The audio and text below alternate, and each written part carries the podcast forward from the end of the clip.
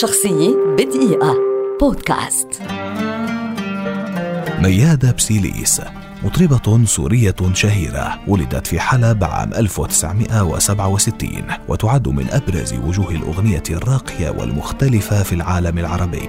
بدأت مشوارها الفني منذ سن التاسعة عبر إذاعة حلب وصدر لها خلال مسيرتها 14 ألبوما بدءا من العام 1986 مع ألبوم يا قاتلي بالهجر. والملاحظ في أغاني ميادة التنوع الكبير إن كان من ناحية الكلمات أو الألحان بين تجديدها للفولكلور الفولكلور وإنشادها للترانيم الدينية والأغاني الوطنية وحفاظها على شكل الأغنية العربية الراقية إضافة إلى تقديمها أكثر من أوبريت غنائي. تعتبر أغنيتها كسبك حلو التي حازت على الجائزة الذهبية كأفضل أغنية عربية لعام 1999 بمثابة جواز سفرها نحو الشهرة. وفي عام 2010 صدر لها ألبوم بعنوان إلى أمي وأرضي وهو عمل تأخر موعد صدوره كثيرا ولكنه كان في المستوى الذي الذي أمله واعتاده جمهور ميادة. التي قامت أيضا خلال مسيرتها الفنية بغناء العديد من شارات المسلسلات السورية الضخمة مثل إخوة التراب أيام الغضب أبناء القهر ولست جارية.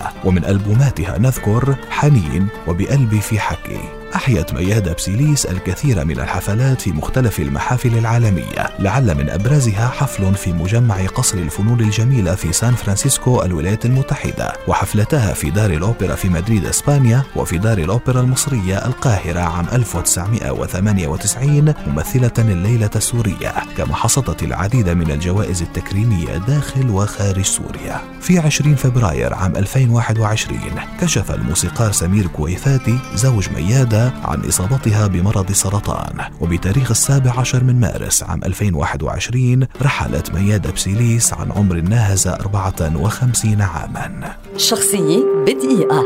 بودكاست.